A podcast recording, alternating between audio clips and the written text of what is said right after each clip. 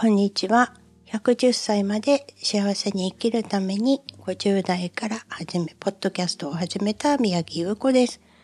え今日はですね、ちょっとお仕事に関連するお話なんですけど、なかなかね、あの、みんなが簡単にできてることができない自分っていうのがいるんですよ。で、これね、年齢いけばいくほど経験とか知識が邪魔をしてくるんですけど、一番邪魔してるのはプライドなんですね。で、よくプライドなんか捨ててしまえって前に言われたことがあるんですけど、私ね、あんまりないと思ったんですよね。だけどやっぱり私ってこういうふうに仕事してきてここで成功したよねって、こういうふうにやったらうまくいったよねっていう、どうもね、過去の栄光にね、すがってる自分がいること発見しちゃいました。以前、あの、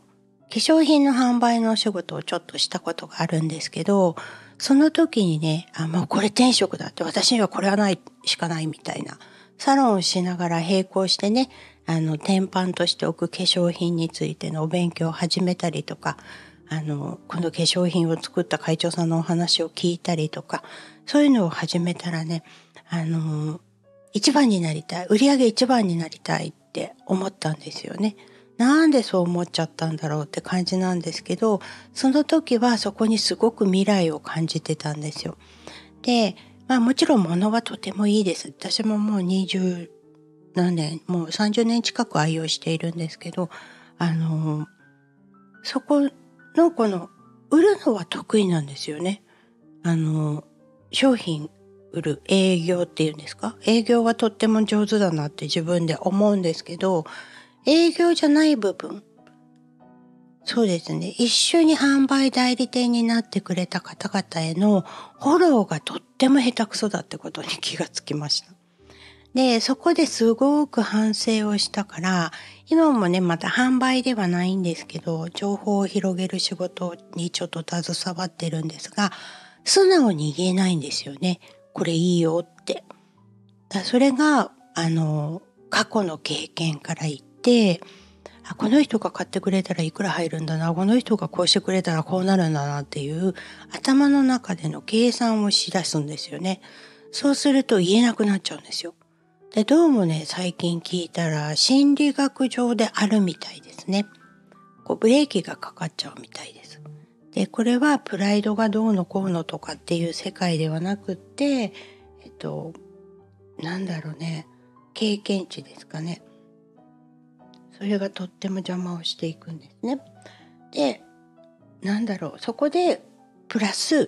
過去に自分はこうやってやったから成功したんだっていう部分があると、それがプライドになっちゃうんですよね。私間違ってないじゃないって、だってできるじゃないっていう。でも実際は職種が違うんだから、その職種で成功している人の話を素直に聞いて、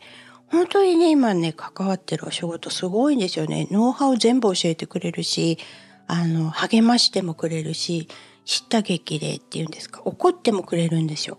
大人になると怒ってくれる大人減っちゃうから、本当に貴重な存在がね、そばにいて、でもそこでプライドが邪魔すると落ち込むんですよね。そして逃げたくなるんですよね。なんで自分ここまでやってきたのに今更この人にこんなこと言わなきゃいけないのみたいな妙なプライドがあります。で、再就職とかしてね、あの、結構、まあ50代ぐらいで再就職すると、上司がみんな年下だったりするんですけど、その人たちの話が聞けないおつぼねみたいになっちゃうところがある人がいるんですけど、その人たちに会ってお話聞いてても、あ、同じだなって。そして最終的に言う言葉が、今の若い人はねっていう言葉なんですよね。でもね、今の若い人ってね、本当は裏を返せばすごい人たちなんですよね。私たちのなかった情報がすごく飛び交っていて、そこをね、どれだけ早くキャッチして自分のものにして活かしていくか。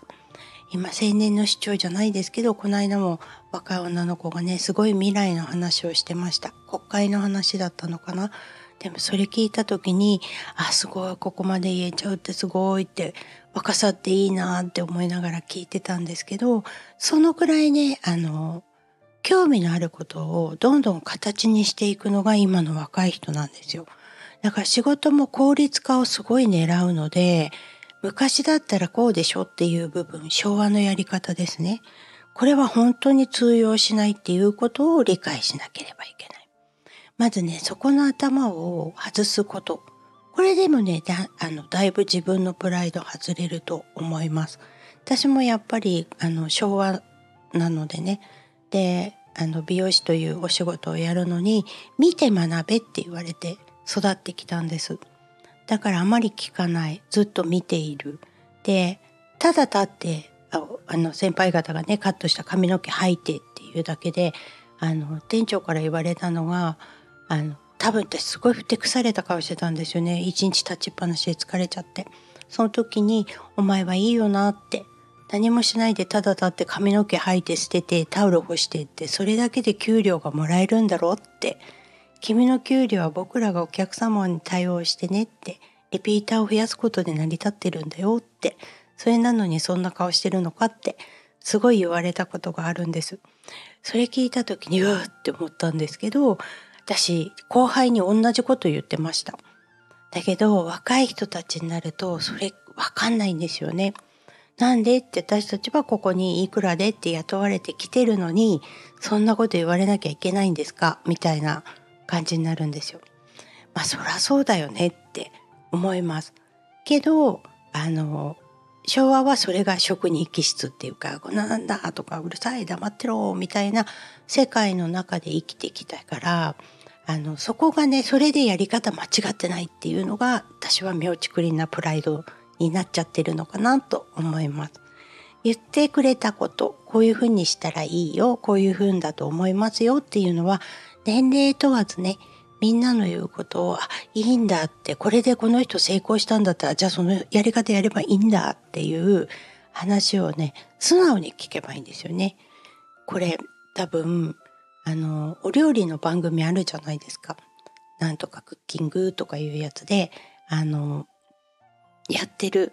人、今レンジでチンしてできるおかずを作る人とか、あの、創作料理でももうこんなしたら簡単なんですよってやってくれる人とかいっぱいいるんですけど、いやいやいやいや、まず出汁はカツオから取らなきゃダメでしょみたいなこと言ってたら、時短クッキングっていうのは成り立たないんですよね。今のハイテクなあの電子レンジであったりとか、そういうのをうまく活用して、今の人って美味しいものを結構簡単に作っちゃうんですよね。それも素直じゃないと聞き取れない。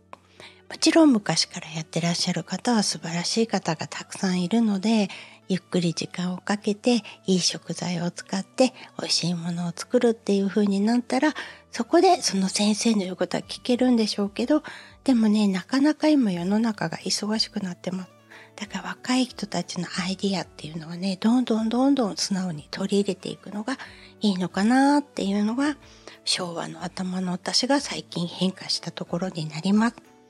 一体ね、あの、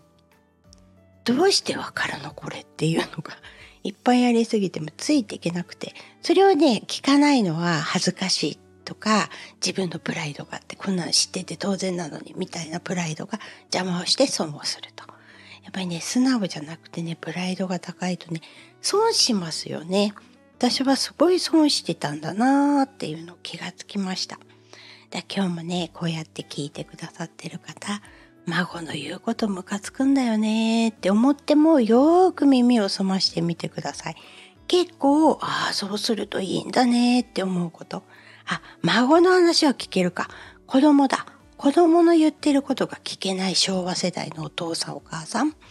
ちゃんと耳を傾けてみてみてください。かなり自分の人生にこれから生きていくためにね、プラスになることいっぱいありますよ。